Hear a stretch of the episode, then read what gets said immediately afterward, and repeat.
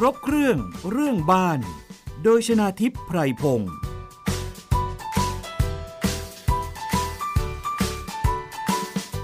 สวัสดีค่ะ คุณผู้ฟังคะขอต้อนรับเข้าสู่รายการครบเครื่องเรื่องบ้านนะคะ ทางวิทยุไทย PBS ค่ะ ทุกเรื่องเกี่ยวข้องกับที่อยู่อาศัยไม่ว่าจะเป็นปัญหาหรือว่า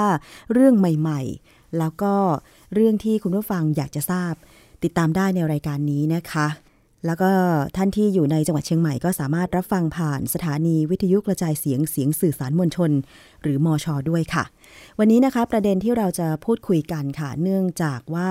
ในช่วงฤดูฝนเนี่ยมักจะได้ยินข่าวเกี่ยวกับเรื่องของฝนตกน้ำท่วมดินสไลด์นะคะ อย่างล่าสุดที่จังหวัดน่านค่ะ ปรากฏว่าเกิดฝนตกหนักนะคะ น้ำหลาก ทำให้บ้านเรือนประชาชนเสียหาย ก็ถือว่าเป็นภัยพิบัติอย่างหนึ่ง แต่ยังไม่เท่านี้ค่ะ มีประเด็นเรื่องของภัยพิบัติที่ต้องติดตามกัน หน่วยงานหนึ่งที่ให้ความช่วยเหลือด้านข้อมูลข่าวสาร แล้วก็ช่วยเหลือเรื่องของ อาคารบ้านเรือน ให้ประชาชนมาโดยตลอดก็คือสภาวิศวกรนะคะ วันนี้ดิฉันได้รับเกียรติจากศาสตราจารย์ ดร สุชัชวี สุวรรณสวัสดิ์นะคะนายกสภาวิศวกร จะมาพูดถึงเรื่องของนโยบายของสภาวิศวกรในการช่วยเหลือประชาชนเรื่องของภัยพิบัติค่ะ สวัสดีค่ะ อาจารย์สุชัชวีค่ะ สวัสดีครับคุณน้ำครับ สวัสดีครับท่านผู้ฟังครับ ค่ะ ต้องขอบพระคุณอาจารย์มากเลยนะคะ วันนี้ให้เกียรติกับรายการครบเครื่องเรื่องบ้านค่ะ อาจารย์ดีครับพักหลังๆเนี่ยไทย PBS เองก็มีการนำเสนอข่าวที่เกี่ยวข้องกับภัยพิบัติกันเยอะมากนะคะ มันก็เกี่ยวข้องกับชีวิตแล้วก็ทรัพย์สินของประชาชน อย่างครบเครื่องเรื่องบ้านเนี่ยแน่นอนว่า มันเป็นปัญหาอย่างหนึ่งเวลาเกิดภัยพิบัติ บ้านเรือนเสียหาย มีหลายๆ ข่าวเหมือนกันนะคะอาจารย์อย่างเช่น ข่าวที่จังหวัดสมุทรสงคราม ที่ศาลาของวัดใช่ไหมคะที่พังถล่มลงมา แล้วก็อีกหลายๆ เรื่อง นโยบายของสภาวิศวกรเป็นยังไงคะตอนนี้ ครับสภาวิศวกรนะครับ เราถือเป็นองค์กรนะครับ ที่เรากำกับดูแลรวมทั้งส่งเสริมนะครับ งานทางด้านวิศวกรรมของประเทศไทยนะครับภายใต้พระราชบัญญัตินะครับ สภาวิศวกร 2542 เพราะฉะนั้นแล้ววันนี้นะครับ เราถือเป็นส่วนมีจำเป็นที่เราต้องเข้าไปช่วยเหลือทางด้านภาคประชาชนนะครับ โดยเฉพาะเรื่องของภัยพิบัตินะครับคุณน้ำซึ่งตอนนี้เรามีคณะกรรมการป้องกันภัยพิบัติอยู่ด้วย ซึ่งมีผู้เชี่ยวชาญนะครับ ระดับมืออาชีพที่จะให้นะครับ ความรู้แก่ประชาชนรวมทั้งให้ความช่วยเหลือ ในกรณีเร่งด่วนและก็ไม่เร่งด่วนครับ ค่ะ ก็แสดงว่าทำงานเรียกว่าบูรณาการเข้าด้วยกันเลยทั้งให้ความรู้ทั้งป้องกัน แล้วก็เมื่อเกิดภัยพิบัติก็จะเข้าไปช่วยเหลือด้วย ใช่ไหมคะอาจารย์เพราะว่าเรื่องของภัยพิบัตินะครับ มันไม่ใช่เรื่อง เฉพาะวิศวกรรมสาขาใดสาขาหนึ่งนะครับคุณแนนมันมีเรื่องตั้งแต่วิศวกรรมโยธานะครับ วิศวกรรมแหล่งน้ำนะครับ วิศวกรรมสิ่งแวดล้อม วิศวกรรมไฟฟ้านะครับ รวมทั้งอื่นๆที่เกี่ยวข้องด้วย สภาวิศวกรนี่แหละครับ ซึ่งถือว่าเป็นศูนย์รวมของวิศวกรทั่วประเทศ โดยเฉพาะวิศวกรผู้เชี่ยวชาญด้วยและตรงนี้นะครับ เราสามารถทำงานบูรณาการทั้งด้านให้ความรู้ แล้วก็ด้านการด้านลงไปช่วยได้ทันทียกตัวอย่างในช่วงที่ผ่านมาคุณน้ำกับท่านผู้ฟังคงยังจำได้นะครับเครนถล่มนะฮะที่ตรงสีลมนะครับสภาวิศวกรลงพื้นที่ถือเป็นตัวแทนนะครับภาคสังคมด้วยนะครับ ลงไปช่วยโรงเรียน และลงไปดูจุดเกิดเหตุด้วยว่าสาเหตุที่เกิดขึ้นมันเกิดขึ้นอย่างไร และต้องป้องกันอย่างไร ตรงนี้นะครับคือเหตุล่าสุดที่เกิดขึ้นครับ ก็เป็นอีกเรื่องหนึ่งนะคะ อาจารย์เรื่องของเครนถล่มคืออย่างประชาชนทั่วไปอาจจะคิดว่า เอ๊ะ มันก็เป็นอุบัติเหตุนี่นา มันจะเป็นภัยพิบัติได้ยังไง แต่ในแง่ของวิศวกรรมแล้วก็ถือว่าเป็นภัยพิบัติอย่างหนึ่งด้วยใช่ไหมคะอาจารย์ถือเป็นภัยพิบัติใกล้ตัว ซึ่งมีผลต่อชีวิตและทรัพย์สินในรุนแรงเลยนะครับ เพราะว่า กรุงเทพมหานครเราเนี่ยเป็นเมืองใหญ่การก่อสร้างก็เยอะ และต้องยอมรับนะครับว่าในหลาย ๆ พื้นที่เนี่ยไกลหูไกลตาเจ้าหน้าที่ก็มีการก่อสร้างโดยไม่ได้คำนึงถึงความปลอดภัย แล้วก็คิดว่ามันไม่เกิดขึ้นกับเรา แต่ท้ายที่สุดแล้วก็จะมีเครนถล่มนะครับป้ายล้มนะครับตึกถล่มเกิดขึ้นซ้ำซากนะครับ ซึ่งตรงนี้สภาวิศวกรถือเป็นภารกิจใหญ่ที่ต้องให้ความรู้นะครับ แล้วก็พยายามที่จะ ส่งเสียงดังๆถึงหน่วยงานภาครัฐ แล้วก็ภาคประชาชนว่าประเทศไทยเนี่ยควรจะคำนึงเกี่ยวกับเรื่องของความปลอดภัยมากยิ่งขึ้นเสียทีครับค่ะ คือเวลาเราคิดถึงภัยพิบัติอาจารย์ เราก็อาจจะคิดถึงพายุไต้ฝุ่น ฝนฟ้าขนอง น้ำท่วม แผ่นดินไหวแต่ว่าในปัจจุบันเนี้ยมันมีภัยพิบัติที่เกิดขึ้นได้เกือบทุกวันแล้วก็เยอะด้วยเหมือนที่อาจารย์บอกเลยนะคะ อย่างไฟไหม้ตึกถล่ม ป้ายโฆษณาล้มอาจารย์ ใครจะไปคิดว่า อยู่ๆชีวิตกลางเมืองจะเจอกับเหตุการณ์ ป้ายโฆษณาขนาดใหญ่ล้ม ใช่ไหมคะอาจารย์ใช่ครับ คือภัยพิบัตินะครับ มันเกิดขึ้นจากธรรมชาติก็คือฝนตกหนักจนแผ่นดินนะครับซุดนะครับแลนสไลด์นะครับหรือเกิดน้ำท่วมใหญ่นั่นคือภัยพิบัติจากธรรมชาติแต่เชื่อไหมครับคุณน้ำครับภัยพิบัติที่ทำให้เกิดความสูญเสียมากที่สุดนะครับ ในยุคปัจจุบันเนี่ย กลายเป็นเกิดจากความประมาทของมนุษย์นี่แหละครับไม่ว่าจะเป็นป้ายล้ม คือบางทีฝนตกนิดเดียวป้ายล้มแล้วนะครับ ไม่ว่าจะเป็นไฟไหม้นะครับตึกดมเครนล้มอย่างนี้นะครับ มันเกิดจากเกิดจากฝีมือมนุษย์รวมทั้งเรื่องของอุบัติเหตุบนท้องถนนด้วยนะครับ ซึ่งตรงเนี้ย ผมว่าประเทศไทยยังถือเป็นประเทศที่ให้ความสนใจเกี่ยวเรื่องภัยพิบัติที่เกิดจากความประมาทของมนุษย์เนี่ยน้อยจนเกินไป ซึ่งสภาวิศวกรเนี่ยก็ถือว่า พยายามที่ผลักดันให้ความรู้และส่งเสียงดังๆนะครับ ให้แก่สังคมว่าถึงเวลาแล้วนะครับ ซึ่งล่าสุดถ้าเกิดยังจำได้ก็คือช่วงที่เกิดน้ำท่วมน้ำรอระบายแล้วรถติดแบบสุดๆเนี่ยนะครับนะครับ ผมเองนะครับสภาวิศวกรแล้วก็พระจอมเกล้าและกระบังเราก็ได้นำเสนอเกี่ยวกับเรื่องการแก้ปัญหาน้ำท่วมซ้ำซากในเมืองก็คือการก่อสร้างแก้มลิงใต้ดินแก้มลิงใต้ดินด้วยนะคะอาจารย์ ใช่ครับค่ะ ตรงนี้แหละครับ คือนั่นก็คือหนึ่งในเรื่องหนึ่งซึ่งวิศวกรสามารถที่จะแก้ไขปัญหาน้ำท่วมซ้ำซากในเมืองได้นี่แหละครับก็เป็นส่วนหนึ่งของภัยพิบัติที่เกิดขึ้นใกล้ตัว อ๋อ ใช่เลยอาจารย์ ดิฉันคิดว่าเรื่องนี้จะต้องถูกใจคนกรุงแน่ เพราะว่าคือเวลาฝนตกแค่ชั่วโมงเดียวเนี่ย ต้องเผชิญกับปัญหา น้ำท่วมขังรถติด อย่างเมื่อวานอาจารย์ ฝนตกช่วงประมาณสักสี่โมงเย็นปรากฏนิดเดียวนะครับ นิดเดียว อีกสักแป๊บหนึ่งนะคะ มีรายงานข่าวทางออนไลน์มาละ โอ้โห แถวรังสิตแถวมหาวิทยาลัยกรุงเทพ ท่วมละ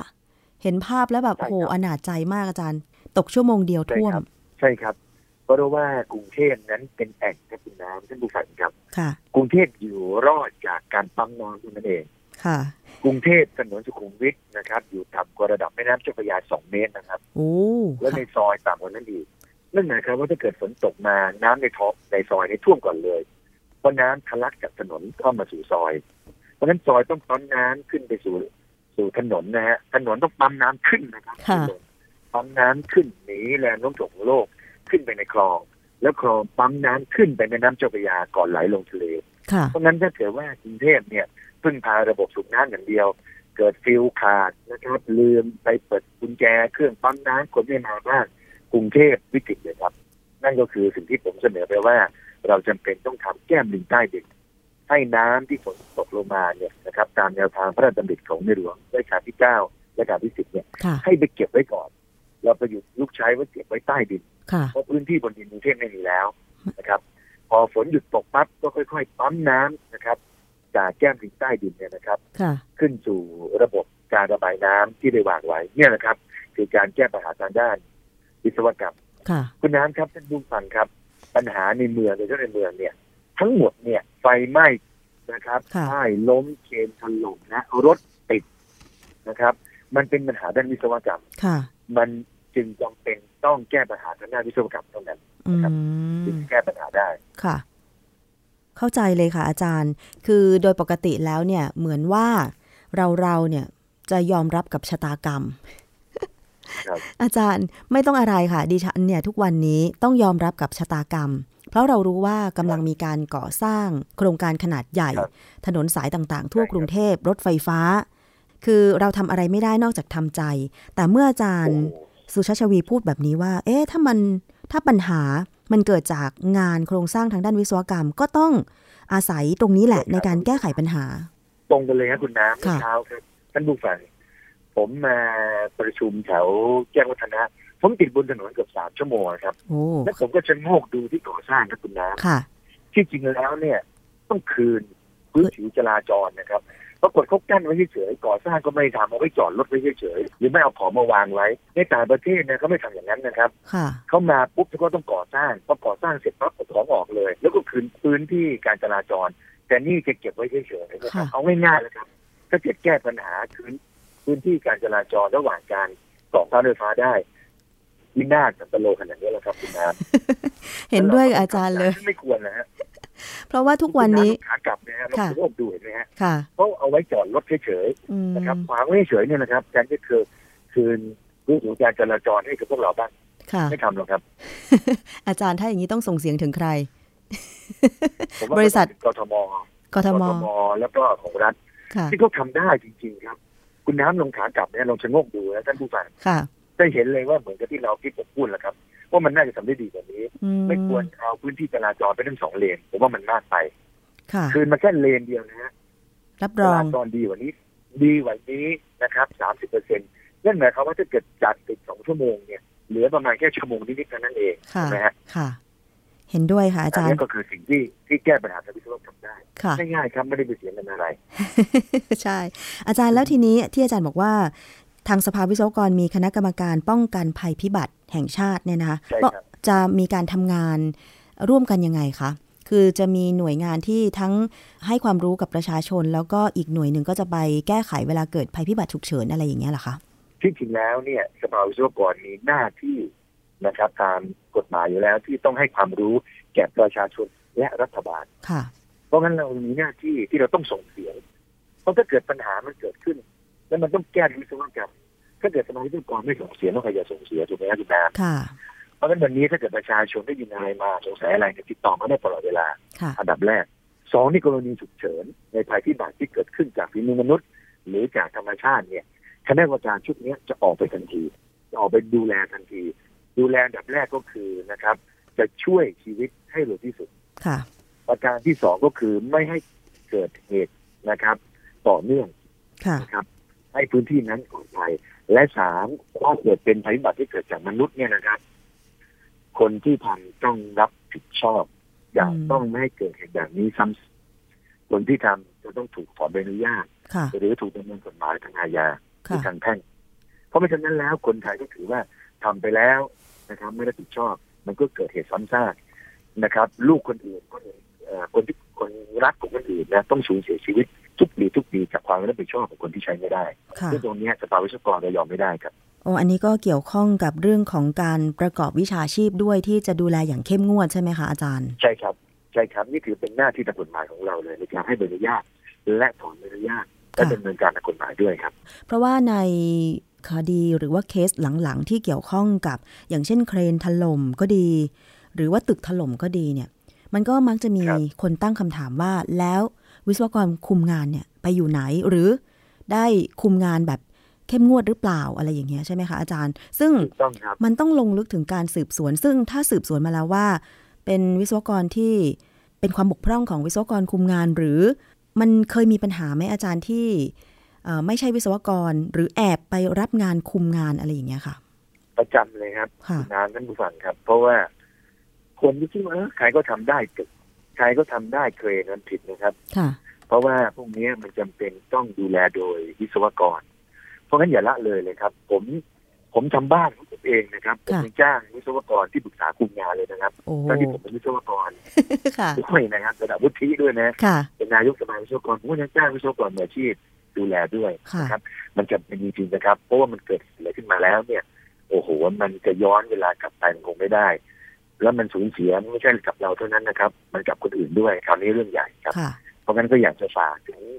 พี่น้องประชาชนทุกคนนะครับว่าจะทำอะไรเนี่ย โดยเฉพาะงานทางด้านวิศวกรรมควบคุมเนี่ยงานก่อสร้างงานไฟฟ้างานเครื่องกลพวกนี้นะครับ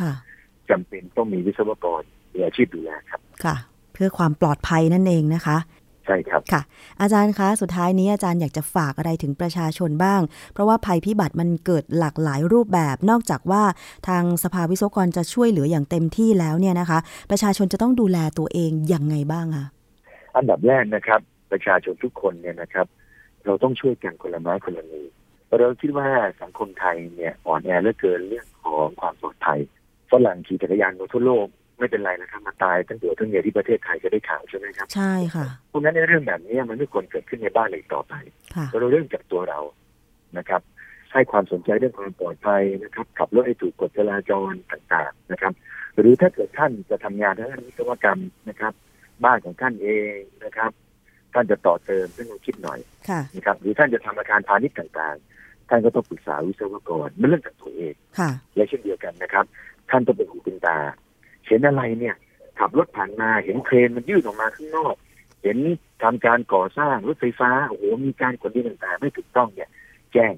นะครับ ถ้าเกิดท่านไม่รู้จักไม่รู้จักแจ้งที่ไหนแจ้งมาที่สภาวิศวกรก็ได้ค่ะเราจะส่งเสียงนะครับ เป็นตัวแทนท่านเพราะถือว่าประเทศไทยหรือกรุงเทพเนี่ยนะครับ มันเป็นบ้านของเราเราช่วยดูแลแทนท่านได้ค่ะแต่ถ้าเกิดท่านสงสัยนะครับเรื่องงานวิศวกรรมติดต่อมาที่สภาวิศวกรได้นะครับ เข้าไป นะครับ หาที่กุ๊กเกิลก็ได้พิมพ์ก็ได้สภาวิศวกรค่ะนะครับ เราจะพร้อมที่ดูแลท่านนะครับ ง่ายๆเลยนะคะ คือต้องให้ประชาชนเป็นหูเป็นตาด้วย ไม่ว่าจะเป็นเรื่องอะไรก็ตามนะคะ เห็นป้ายล้ม ป้ายรถเมย์ดูแล้วไม่ปลอดภัยอะไรอย่างเงี้ย คือ บางทีอาจารย์ประชาชนบอกตรงๆนะก็บ่นไปอะไรอย่างงี้ใช่ไหมคะ หน่วยงานใช่ครับบางทีเขาก็เบื่อใช่ครับเหมือนกันที่แจ้งหน่วยงาน ต้นสังกัดใช่ครับที่มีหน้าที่รับผิดชอบ แล้วก็ไม่ไปซ่อมสักทีอะไรอย่างเงี้ยค่ะอาจารย์ ใช่ครับ นี่แหละครับ คุณน้ำรู้ไหมว่าคนไทยชอบคิดอะไร คิดอะไรชอคะบคิดว่าอุบัติเหตุเนี่ยไม่เกิดขึ้นกับลูกเราพ่อแม่เรากับคนที่เรารักแต่สุดท้ายมันเกิดขึ้นได้กับใครก็ได้นะคุณน้ำค่ะ คุณน้ำขับรถกลับบ้านไปคานอาจจะเหล่นนะครับค่ะอืมเราก็ไม่รู้นะครับ หรือเราเดินเดินมาป่าไปปั๊บปั้นนะครับลงไปในท่อนะครับไม่ค่ะหัวเลยนะครับ หรือเดินเดินมานะครับ ป้ายล้มใส่หรือรถแฉลบเข้ามาเพราะว่ามันเกิดขึ้นได้ทุกคนนะครับ เราจะอยู่ อย่างนี้เหรอครับนั้นเราจำเป็นที่ต้องช่วยกัน และผมในฐานะนายกสภาวิศวกรนะครับแล้วก็เราเป็นตัวแทนของวิชาชีพวิศวกรไทยเนี่ยเราไม่อยากให้เกิดเหตุแบบนี้ เพราะเหตุเกิดขึ้นทั้งหมดเนี่ย มันสามารถแก้ไขด้วยตามหลักวิศวกรรม เพราะฉะนั้นเราช่วยกันนะครับค่ะแต่ผมพร้อมที่จะช่วย ประชาชนทุกเมื่อครับ ค่ะ อาจารย์เพิ่มเติมอีกนิดนึงได้ไหมคะ พออาจารย์พูดถึงว่า เอ๊ะ ถ้าดิฉันเดินไปแล้วแบบไม่รู้ว่าแบบจะไปตกท่ออะไรหรือไม่อย่างไร สิ่งหนึ่งที่มักจะเห็นเป็นข่าวอยู่ทุกปีเลยในช่วงหน้าฝนก็คือว่า มีคนเดินไปทางสาธารณะแล้วปรากฏมีไฟรั่ว มีไฟรั่วครับจากป้ายไฟโฆษณาร้านข้างทางต่าง ๆ อย่างเงี้ยอาจารย์ ใช่ ดูแล้วมันใช่น่ากลัวมากในฐานะที่เป็นผู้หญิงตัวเล็ก ๆ คนหนึ่งเนี่ยนะอาจารย์ เวลาเกิดเหตุหน้าฝนอย่างเงี้ยได้ยินข่าวแบบเนี้ยจะผวาเลย เพราะว่าเราไม่รู้ว่าเดินไปพื้นที่สาธารณะตรงไหน แล้วมันมีป้ายโฆษณาแล้วไฟตรงนั้นมันรั่วหรือเปล่า อาจารย์อยากจะย้ำเตือนให้สำหรับผู้ที่เป็นวิศวกรทางด้านไฟฟ้า หรือใครก็ตามที่เป็นช่างไฟฟ้าเนี่ย มาตรวจสอบมาดูแลยังไงดี เพราะว่ามันมันมองไม่เห็นนะคะว่าเอ๊สายไฟก็ยังดีอยู่แต่ว่าทำไมไฟถึงรั่วอะไรอย่างเงี้ยค่ะอาจารย์ คุณน้ำยังจำกรณีที่ไฟไหม้ตรงตลาดจตุจักรได้ใช่ไหมครับจำได้ค่ะไม่กี่เดือนที่ผ่านมาค่ะ ปัญหาก็คือช่างก็คือเอาเอาสายไฟไปทาบกัน แล้วก็ต่อไฟกันไปแล้วก็ใช้สกอตเทปพันที่เฉยค่ะ คือวันนี้ถ้าเกิดคุณน้ำเดินตามขึ้นป่าคุณน้ำจะเห็นเนี่ยสายไฟต่อกันแล้วก็มีสกอตเทปพันกลางสนไปค่ะ มันห้อยมามันมาแตะอะไรคุณน้ำคุณน้ำก็ไป ค่ะประเทศไทยยังมีคนถูกไฟดูดตาย ใช่นะครับ หรือกรณีที่น้ำท่วมเนี่ยคนไม่ไปตายก็น้ำท่วมนะครับค่ะน้ำก็ถูกไฟดูดตายมากกว่าเยอะเลย นั่นน่ะสิคะอาจารย์ คือเรื่องเนี้ยมันมันต้องก็เหมือนกับผมผมเรียนท่านผู้ฟังในเมื่อสักครู่เนี้ยคือเรื่องอะไรที่มันเกี่ยวกับทางด้านวิศวกรรมเนี่ยอย่าคิดว่าเราจะประมาทอะค่ะคือถ้าเกิดมีไฟเนี่ยต่าง ๆ เนี่ยนะครับคุณน้ำรู้ไหมมันมีมาตรฐานเกี่ยวกับเรื่องการต่อไฟฟ้าเนี่ยมาเป็นร้อยปีแล้วค่ะแล้วในภาษาไทยเนี่ยก็สามารถที่จะเปิดอินเทอร์เน็ตแล้วก็ดูได้ตาม นะครับค่ะอย่างน้อยท่านดูตรงนี้สักนิดหนึ่งหรือถ้าเกิดเป็นงานนะครับ ซึ่งมันมีความซับซ้อนขึ้นมาเนี่ยวิศวกรเดี๋ยวนี้ก็ไม่ใช่ราคาแพงอะไรท่านค่ะจ้างวิศวกรเถอะนะครับ เพราะว่ามันอาจจะไม่ใช่ผู้โชคร้ายที่เป็นคนอื่นที่เดินไปมันอาจจะเป็นลูกท่านก็ได้เพราะฉะนั้นตรงเนี้ยนะครับมันมีความจำเป็นที่ต้องปรึกษาวิศวกรนะคุณน้ำค่ะส่วนชีวิตอย่างคุณน้ำอย่างผมที่ต้องเดินตามขึ้นบาทตลอดไปเนี่ยจะเดินไปเดี๋ยวนี้เขาก็แซวนะครับ เดินไปนะต้องก้มดู ไม่รู้ว่าจะตก ลงในหลุมอะไรก็ไม่รู้นะครัค่ะบหน้าดูไม่รู้จะเจอสายไฟหรือเปล่านะครับ ใช่ข้างหน้านะครับ ก็ไม่รู้มีรถมอเตอร์ไซค์สวนขึ้นมาหรือเปล่า ใช่นะครับข้างหลังนะครับ ก็ไม่รู้ว่าจะมีอะไรมาชนหรือเปล่าค่ะเพราะฉะนั้นกรุงเทพเนี่ยต้องมองสามร้อยสิบองศาเลยนะครับ แต่ยังไงก็แนะนำว่ายังไงก็ต้องทำอย่างนั้นมองค่ะสามร้อยสิบองศาไม่ฉะนั้นแล้วภัยมันใกล้ตัวที่จิตครับค่ะเพ ราะฉะนั้นเดี๋ยวในอนาคตต่อไป เราก็จะมีการเชิญวิศวกรผู้เชี่ยวชาญ มาพูดคุยเรื่องนี้เพื่อแก้ไขปัญหา แม้จะเป็นส่วนเล็ก ๆ ก็ตามนะคะ อาจารย์สุชาชวีครับใช่ครับค่ะ รายการนี้ดีมากครับคุณน้าและอยากให้ประชาชนฟัง เพราะว่างานวิศวกรรมเป็นงานก็ไล่ตัวจริงๆตั้งแต่เกิด จนถึงนอนแล้วก็นอนหลับแล้วนะครับเป็น 24 ชั่วโมง7วันต่อสัปดาห์เพราะรายการนี้เป็นรายการที่ดีๆเพ ราะสภาวิศวกรยินดีนะครับสำหรับผมเองรวมทั้งผู้เชี่ยวชาญนะครับ ของสภาวิศวกรยินดีให้ความรู้ และพร้อมจะช่วยเหลือประชาชนทุกเมื่อครับค่ะ ต้องขอบพระคุณศาสตราจารย์ดร สุชัชวี สุวรรณสวัสดิ์นายกสภาวิศวกรสำหรับวันนี้มากเลยนะคะเดี๋ยวโอกาสหน้าค่ะ อาจารย์ ถ้ามีเรื่องอะไร ก็จะขอรบกวนเข้าสายพูดคุยแบบนี้อีกนะคะยินดีที่สุดครับคุณารครับขอบพระคุณค่ะขอบพระคุณครับสวัสดีครับทุกคนครับ สวัสดีค่ะ เอาละค่ะ นี่คือเรื่องราวที่เราพูดคุยกัน อย่างที่อาจารย์สุชัชวีบอกเลยนะคะว่า เรื่องของที่อยู่อาศัยเนี่ยอยู่กับเราตั้งแต่เกิดจนตาย ไม่ว่าที่อยู่อาศัยนั้นจะหลังเล็กหลังใหญ่จะเป็นแบบไหน รวมถึงสภาพแวดล้อมต่างๆ ถนนที่เราเดิน ถนนที่เราขับรถไป ร้านที่เราเดินผ่าน ฟุตบาทตรงโน้นตรงนี้ อาคารสาธารณะที่โน้นที่นี่ที่เราไปใช้บริการ นี่แหละมันเกี่ยวข้อง เพราะฉะนั้นเนี่ยถ้าเกิดว่ามันมีอะไรที่ผิดปกติเกิดขึ้นกับที่อยู่อาศัยกับบ้านเรากับสภาพแวดล้อมเรา ภัยพิบัติที่มันเกิดขึ้นก็ย่อมกระทบถึงคนเรามากที่สุด เพราะฉะนั้นติดตามรับฟังรายการครบเครื่องเรื่องบ้านต่อไปค่ะ ก็จะนำเสนอเกี่ยวกับการป้องกันตัวเอง การให้ความรู้ เอาตัวรอดจากภัยพิบัติ ในหลากหลายแบบ ทั้งลมพายุฝนฟ้าขนองน้ำท่วมดินสไลด์แผ่นดินไหวไฟไหม้ตึกถล่มเครนถล่มป้ายโฆษณาล้ม อุบัติเหตุทางถนน โดยเฉพาะอุบัติเหตุทางถนนเนี่ยค่ะ สถิติในประเทศไทยตอนนี้ เพิ่มขึ้นเยอะมาก ส่วนหนึ่งมาจากสาเหตุเรื่องของการก่อสร้างถนนด้วยเหมือนกัน ไม่เฉพาะเรื่องของคนขับขี่แล้วก็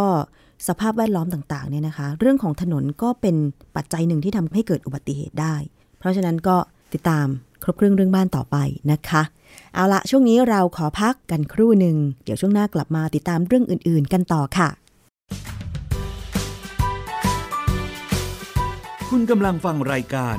ครบเครื่องเรื่องบ้าน ทางวิทยุไทย PBS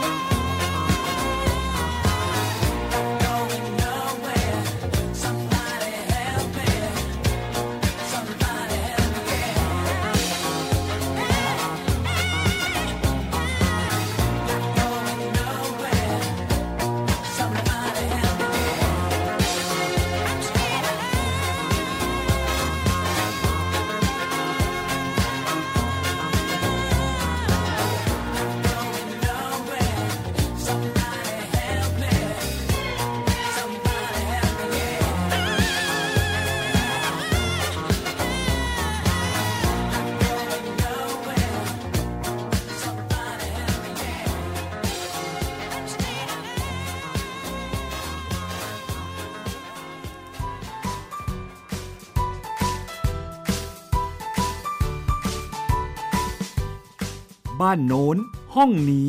หรืออาคารไหนๆ ก็อยู่สบายและปลอดภัยได้ กับรายการ ครบเครื่องเรื่องบ้าน โดยชนาทิพย์ไพรพงศ์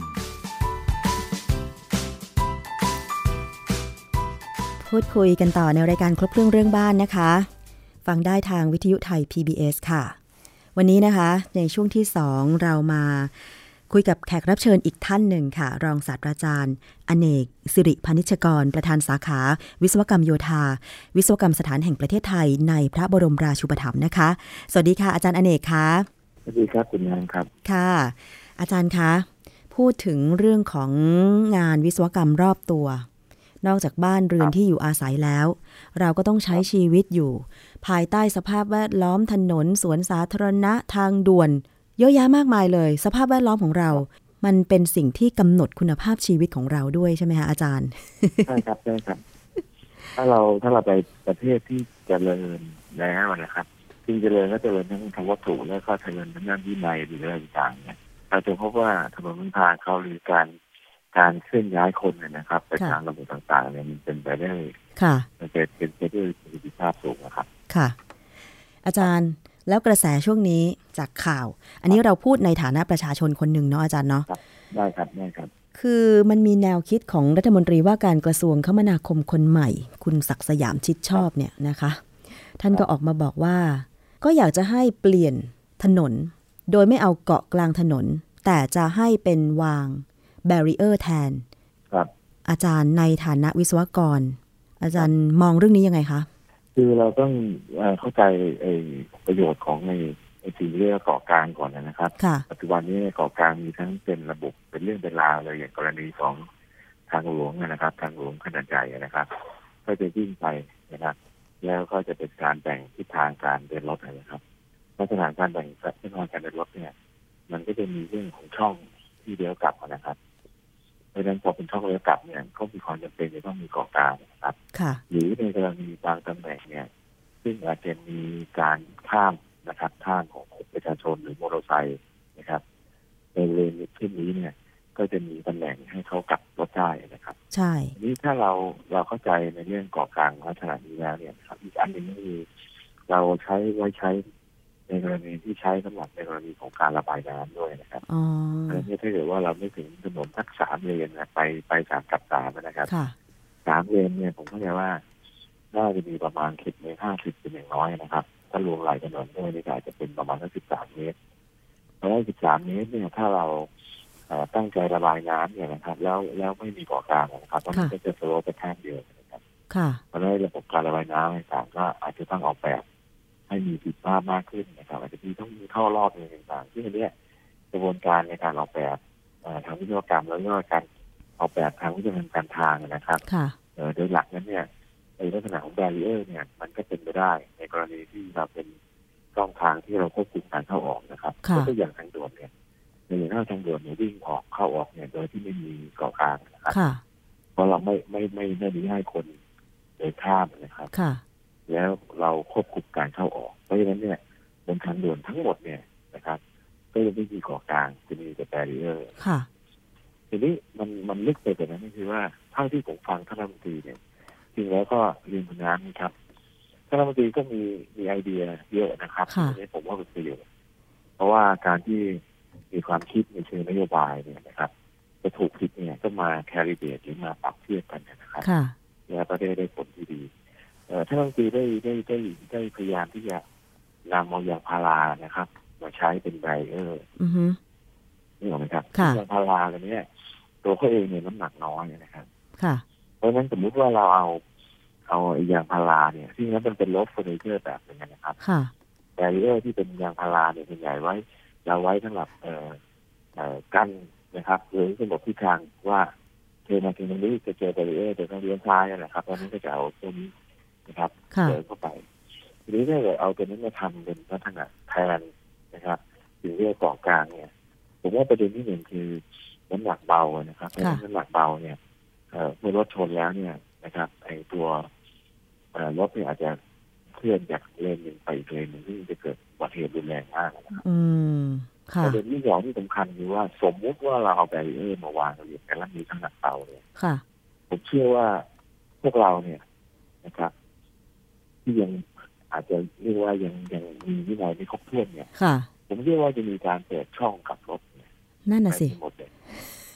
ซึ่งอันนี้เขายกขึ้นออกได้ซึ่งซึ่งการการเปิดช่องช่องกับรถเนี่ยนะครับค่ะโดยที่ไม่มีหลักแล้วเนี่ย มันจะทำให้เกิดอันตรายอย่างยิ่งในการใช้รถในถนนครับ อาจารย์ นอกจากจะแนวคิดที่ว่าเปลี่ยนเกาะกลางถนนมาเป็นแท่ง barrier ที่ทำมาจากยางพาราแล้วนะครับก่อนหน้านี้ ก่อนหน้านี้ท่านรัฐมนตรีท่านเนี้ยก็ยังไม่ใช่สิ อีกท่านหนึ่งมั้งคะที่เสนอว่ารถให้มีความเร็ว 120 กิโลเมตรต่อชั่วโมงได้ อันนี้ไม่ได้ว่าในมุมมองไหนนะ ขนาดทุกวันนี้ติดตามข้อมูลข่าวสาร อุบัติเหตุทางท้องถนนทุกวัน คนก็ยังขับรถเร็ว ซึ่งเร็วก็เสี่ยงต่อการเกิดอุบัติเหตุ เพราะว่าการตัดสินใจมันชั่ววินาที ถ้าตัดสินใจผิดพลาดก็อาจจะเกิดการชนแล้วก็สูญเสียตามมา มันประกอบกันหลายนโยบายที่ท่านเสนอมา แล้วก็เมื่อกี้อาจารย์บอกว่า ถ้ายางพาราที่มาทำแบรีเออร์มันมีน้ำหนักเบา ประกอบกับวินัยจราจรของคนไทยทุกวันเนี้ย มันยังไม่มาตรฐานโลกว่าอย่างนั้น ก็อาจจะต้องก็อาจจะเป็นไปได้ที่จะมีการยกแบรีเออร์ออกแล้วก็กลับรถในทางที่ไม่ควรกลับครับใช่ครับ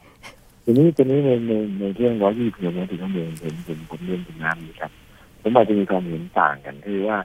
ขณะนี้เนี่ยเราเรายอมรับแล้วครับ ว่าการที่ขับรถเร็วแล้วเกิดอุบัติเหตุเนี่ยนะครับถ้าไม่ว่าวิ่งด้วยความเร็วแปดสิบกิโลเมตรต่อชั่วโมงเก้าสิบร้อยยี่สิบเนี่ยร้อยยี่สิบก็จะมีมีลักษณะบาดเจ็บรุนแรงอาจจะถึงเสียชีวิตได้เพราะว่าตัวโมเมนตัมที่เกิดจากแรงของรถนะนะครับค่ะด้วยความเร็วซึ่งความเร็วมันยกกำลังสองตามหลักวิศวกรรมมาอยู่แล้ววิทยาศาสตร์อยู่แล้วนะครับ มันก็จะเกิดรุนแรงมากแต่อย่างนี้ครับ มันมีงานวิจัยหลายสำนักเลยนะครับ แล้วก็ค่อนข้างชัดเจนเลยว่าอุบัติเหตุที่เกิดขึ้นมากเนี่ย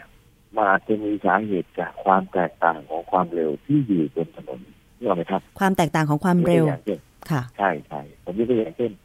ขณะนี้เนี่ยผมเป็นผู้ปฏิบัติตามกฎหมายนะครับ ผมก็วิ่งบนทางด่วนเนี่ยเขาตอนนี้เขาอนุญาต90กิโลเมตรต่อชั่วโมงค่ะ ผมวิ่งกลับจากวิทยาฐานเนี่ยนะครับ ไปทางไปทางเอ เอเอสเอ่อคือวิ่งวิ่งวิ่งวิ่งเรียบทางด่วนรามอินทราอาจนรงค์เรียบเลยครับแต่บนทางด่วนนะครับ เราวิ่งด้วยความเร็ว90กิโลเมตรต่อชั่วโมงตามปรากฏว่ารถทุกคันแซงผมหมดเลยค่ะแสดงว่ารถทุกคันเนี่ยมันวิ่งด้วยความเร็วมากกว่าผมแล้วในขณะนี้เนี่ย มันเท่ากับว่าผมเนี่ย อาจจะเกิดอันตรายได้เพราะผมใช้ความเร็วที่แตกต่างจากคนอื่นเราไหมครับแล้วถ้าเกิดว่าคนใช้ความเร็วต่ำกว่า90เนี่ย สมมุตินะครับ ว่าคน60วิ่งขวาอะไรต่างๆเนี่ยมันก็จะเกิดอุบัติเหตุมากเพราะฉะนั้น มันมีความความเข้าใจนะครับ ในงานวิจัยวิจัยนะครับค่ะหลายสำนักเลยบอกว่า ยิ่งเรามีความเร็วที่แตกต่างกันมากเท่าไหร่เนี่ย ยิ่งทำให้เกิดอุบัติเหตุมากขึ้นเท่านั้นอืม ใช่ แล้วความเร็วที่แตกต่างอาจารย์ครับกลายเป็นว่าขับช้าแทนที่จะชิดซ้าย แต่ถูกๆครับขับช้าทุกวันนี้ไปชิดขวา เวลาดิฉันจะแซงเนี่ยดิฉันแซงซ้าย วิภาวดีรังสิตครับตอนดึกๆเนี่ยประจครับำคืออันนี้อันตราย มันหมายความว่า วินัยจราจรของคนไทยเนี่ยขับรถแบบความเร็วที่แตกต่าง แต่ว่าไม่ถูกช่องจราจรหรือเปล่าอาจารย์ใช่ครับทีนี้ทีนี้ประเด็นที่ที่ผมก็นั่งดูข่าวนะครับ ค่ะส่วนใหญ่แล้วเอ่อทุกท่านเนี่ยห่วงห่วงคนเสียชีวิตเนี่ยนะครับค่ะเราเสียชีวิตเยอะจริงๆแล้วเราเราก็พบว่าเราก็อาจจะโทษว่าให้ขับรถเร็วไม่ทำให้มีการเสียชีวิตมาก แต่อาจจะไม่ได้มองในมุมที่ว่าความเร็วที่แตกต่างกัน หรือการกำหนดความเร็วในแต่ละช่องผมยกตัวอย่างเช่น สมมติว่าคุณน้ำขับรถช้าเนี่ยคุณน้ำอยู่ขวาครับผมก็ต้องแซงซ้ายใช่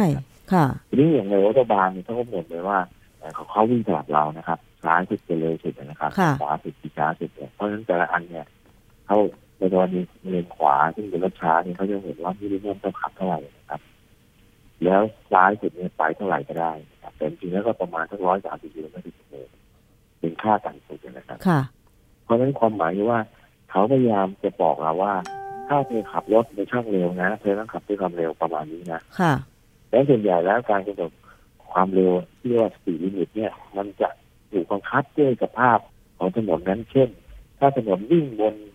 ทางที่เราควบคุมการเข้าออกได้นะครับ อย่างค่ะทางด่วนหรืออย่างมอเตอร์เวย์เนี่ยค่ะมอเตอร์เวย์นี่ไปถึงร้อยยี่สิบนะครับ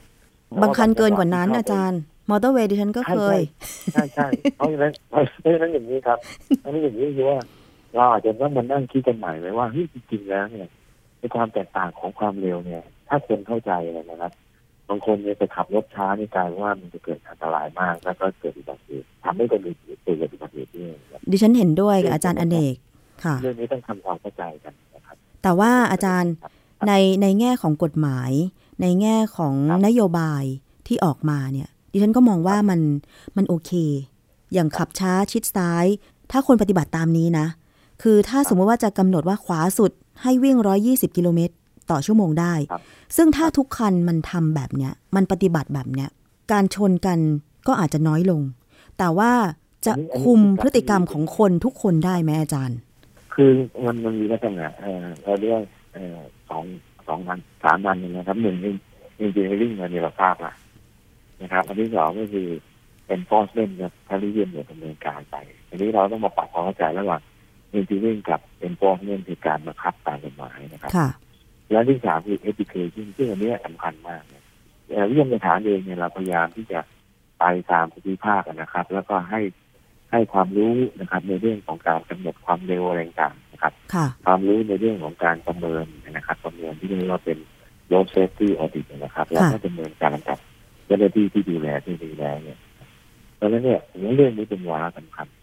เป็นเรื่องใหญ่เลย ผมเข้าใจว่าถ้าเป็นไปได้เนี่ยอยากให้มีการประชุม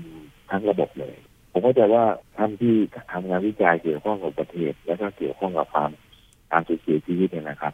ท่านจะมันจะบอกว่าไม่อยากให้ขับเร็วคนกลุ่มหนึ่งที่เป็นกลุ่มที่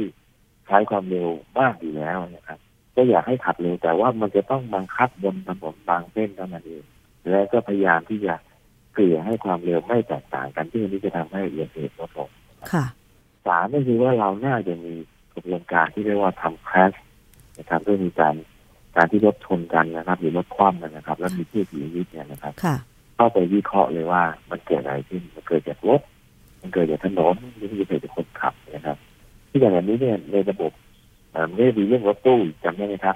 ไม่ได้มีเรื่องรถตู้ว่าให้เปลี่ยนรถตู้จากรถตู้เนี่ยเป็นไมโครบัสรถ ไมโครบัสแบบสมัครใจไม่มากขึ้นนะครับแต่ไม่ไม่สมัครใจนะถ้าตามกฎหมายเนี่ยก็คือพอครบสิบปีปุ๊บเนี่ยต้องเปลี่ยนจะต้องเปลี่ยนเลย แต่ว่าจริงๆแล้วต้องเรียนนี้นะครับรัฐบาลใจกว้างมาก เพราะว่าการกำหนดเส้นทางเนี่ยมันเป็นเรื่องที่สำคัญมาก แล้วต้องเขาไม่ค่อยยอมเท่าไหร่และขณะนี้เนี่ยผมว่าต้องคงเคยรับนะครับในการเปลี่ยนนะครับ เพื่อประโยชน์ความเร็วที่ความปลอดภัยของคนเนี่ยนะครับ แต่ว่าเราต้องมันนึกก่อนกันว่า ถ้าเราไมไมโครบัสวิ่งเนี่ยนะครับมันจะต่างกันเลยนี่เป็นทางคุณนะต่างกันนิดเดียวตรงที่ว่ามันมีหัวถนนขึ้นมานะครับตำแหน่งหนึ่งที่เราขึ้นรถแล้วก็ไปลงรถนะครับเพราะฉะนั้นถ้าเราพยายามมองรถตู้นะครับซึ่งกรมการขนส่งทางบกเนี่ย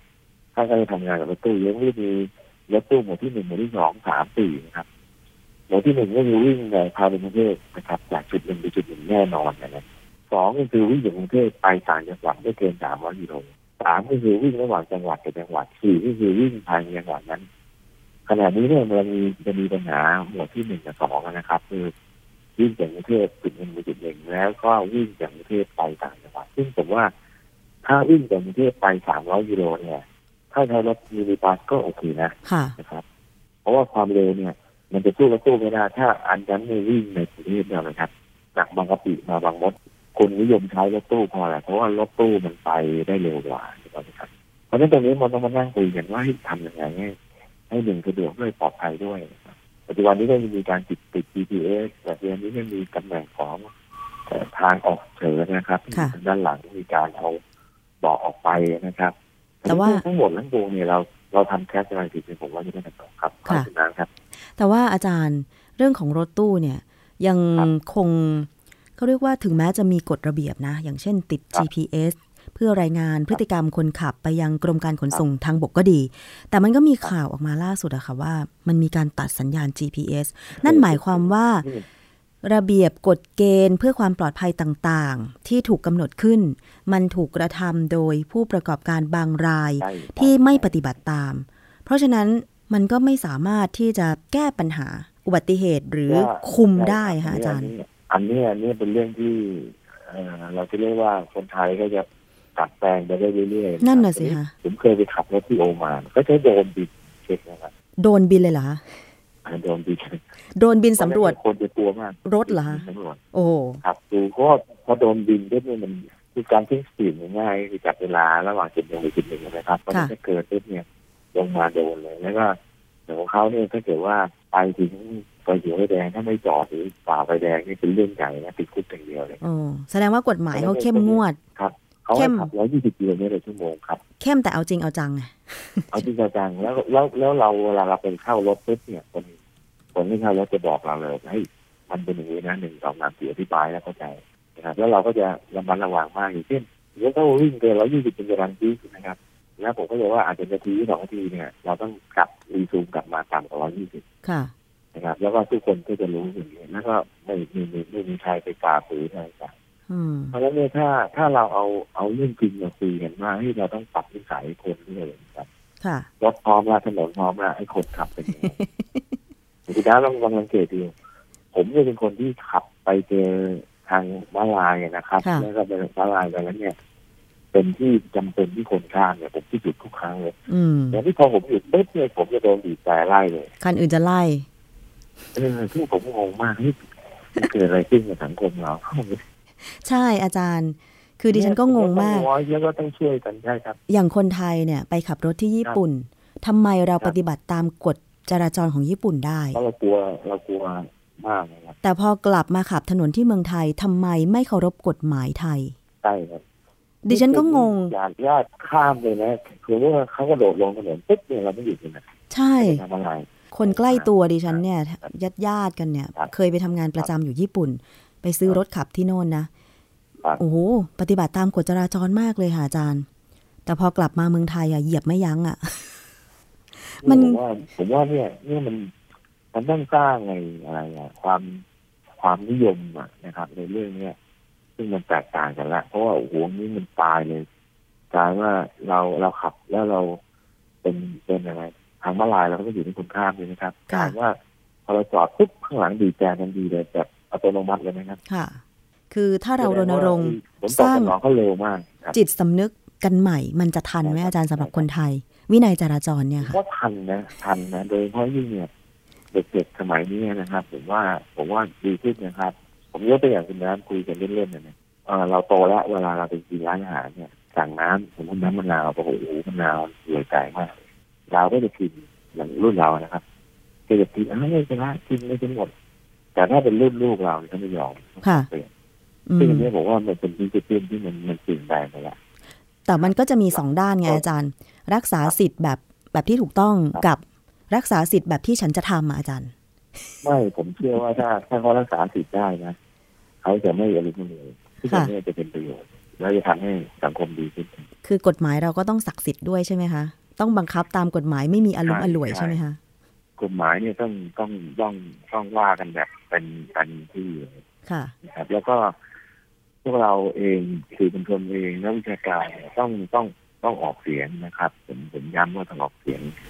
ทุกครั้งที่มีประเด็นในเรื่องขายก็จะทำหน้าที่นี้นะครับ ในการ voice ไปนะครับ แล้วก็มาช่วยกันคิดนะครับ ทุกเรื่องที่เราเสนอไปเนี่ยมันไม่ได้มีอะไรที่มันถูกกว่าเรา เพราะฉะนั้นมันถูกผิดก็ว่ากันไปด้วยเหตุด้วยผลหรือว่า อันนี้จะทำให้เกิดประโยชน์ครับค่ะ อาจารย์อีกเรื่องหนึ่งเกี่ยวกับเรื่องของการจราจรที่มันหนาแน่นมากเลยในกรุงเทพและปริมณฑลคนในต่างจังหวัดอาจจะฟังรายการเรา แล้วก็บอกว่ามันไกลตัวแต่จริงไม่ไกลนะ เพราะว่าหัวเมืองใหญ่ ๆ อย่างเชียงใหม่ขอนแก่น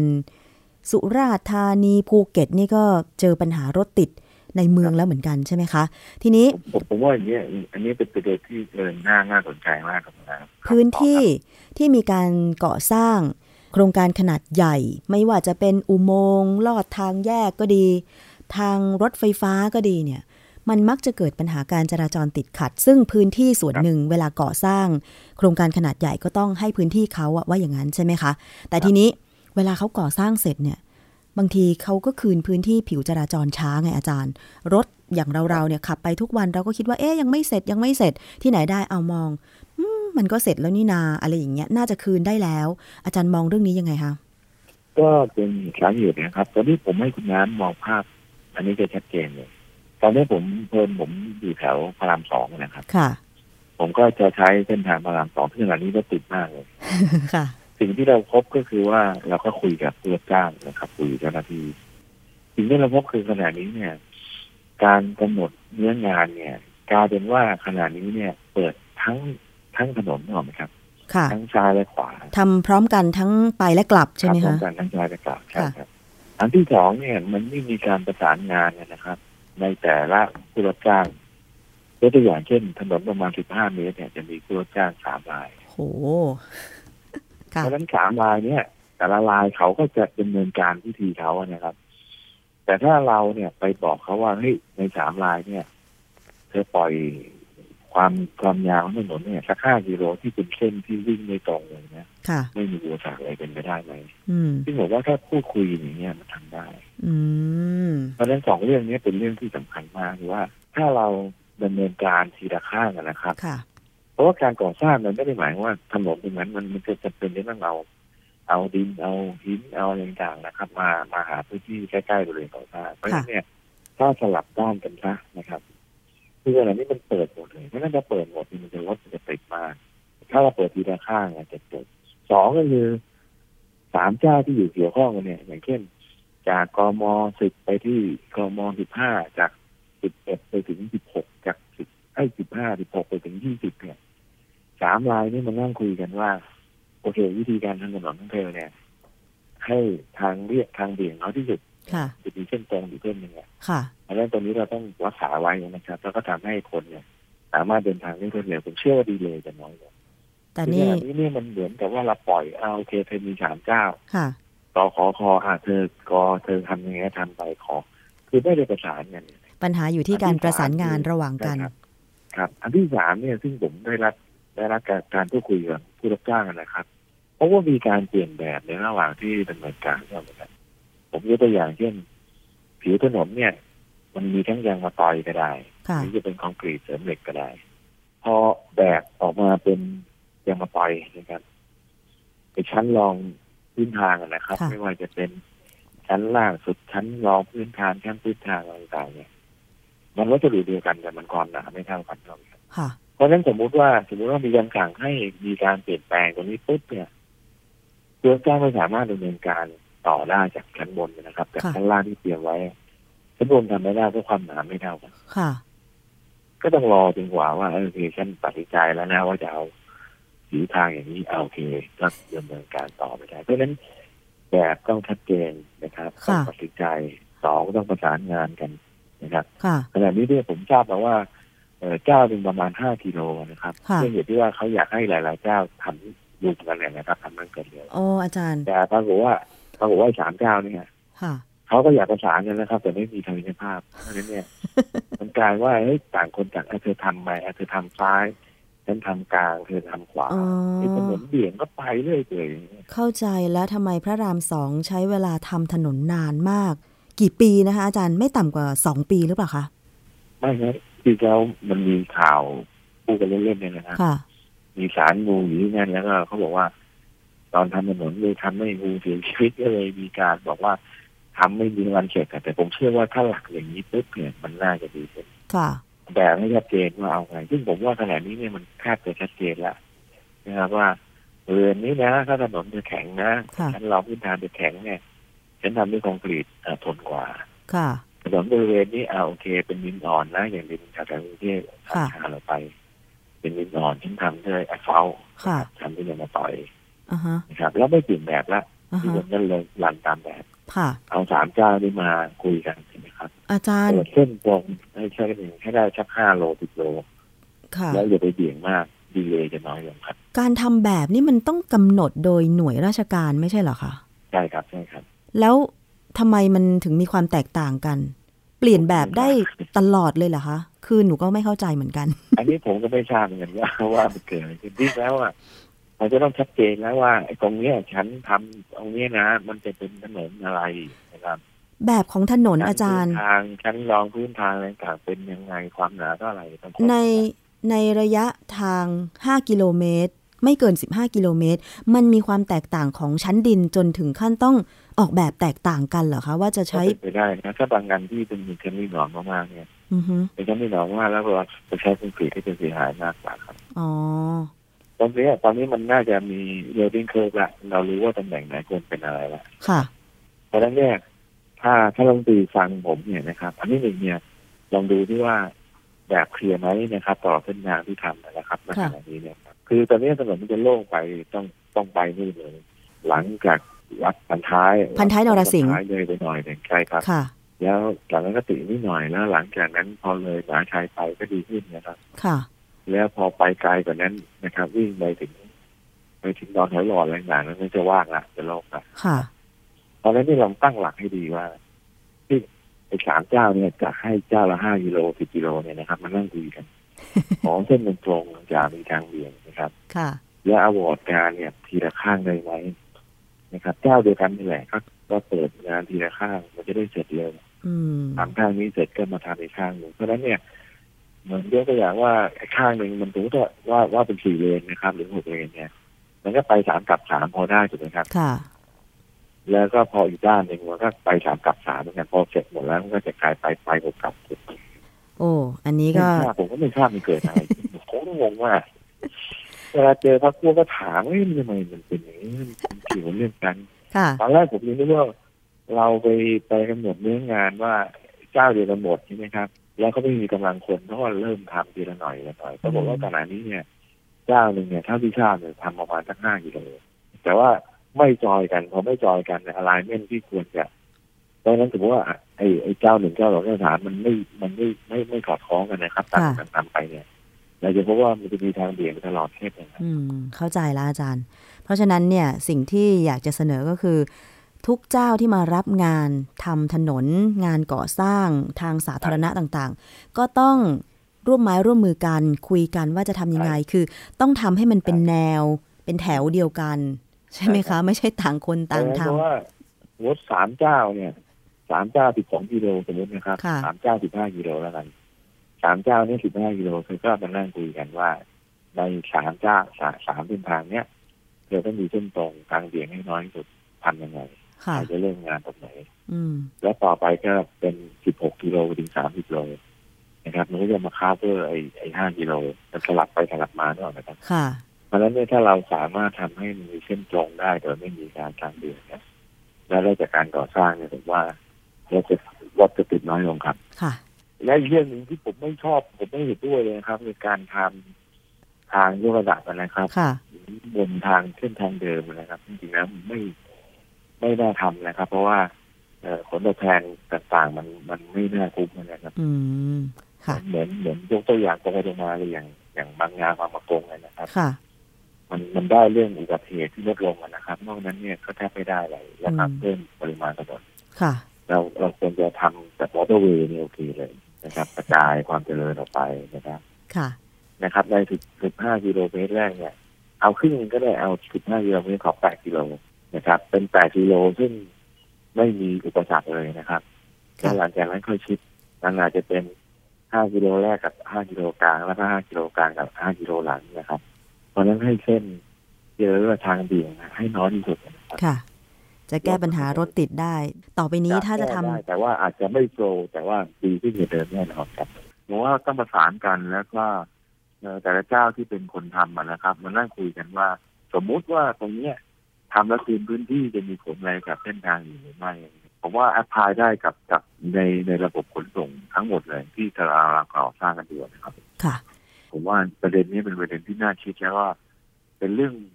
ง่ายๆเลยนะผมว่ามันไม่ได้เป็นเรื่องยากแต่ทั้งหมดที่ผมยืนยันว่าผมได้ข้อมูลจากที่ปฏิบัติงานตามเส้นทางที่ว่าครับค่ะก็คือพระรามสองครับ ค่ะ ขอบพระคุณรองศาสตราจารย์อเนก สิริพานิชกร ประธานสาขาวิศวกรรมโยธา วิศวกรรมสถานแห่งประเทศไทย ในพระบรมราชูปถัมภ์มาก ๆ ที่วันนี้มาคุยรายละเอียดมาพูดถึงสิ่งที่เราน่าจะแก้ไขเพื่อคุณภาพชีวิตที่ดี ไม่ใช่เฉพาะคนกรุงเทพนะ คนปริมณฑลแล้วก็คนต่างจังหวัด ก็สามารถฟังแล้วก็ผู้ประกอบการที่จะไปรับงานของภาครัฐ ก็น่าจะมีนำวิธีการเหล่านี้ ไปใช้เพื่อว่าจะได้ไม่กระทบกับประชาชนหมู่มากนะคะ อาจารย์คะค่ะ ขอบพระคุณค่ะ เดี๋ยวโอกาสหน้าเชิญใหม่กับอาจารย์ยินดีครับ ค่ะ ครับ สวัสดีค่ะ สวัสดีครับ และนี่ก็คือรายการครบเครื่องเรื่องบ้านนะคะ เราพูดคุยกันไม่เฉพาะเรื่องในบ้านของเรา เรื่องนอกบ้านเรื่องสภาพแวดล้อม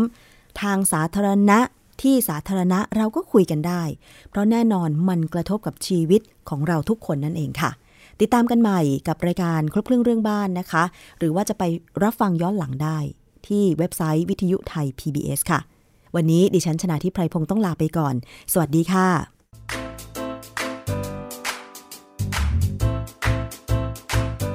ติดตามรายการ ครบเครื่อง เรื่องบ้าน ทางวิทยุไทย PBS ฟังย้อนหลังได้ที่เว็บไซต์ thaipbsradio.com แอปพลิเคชัน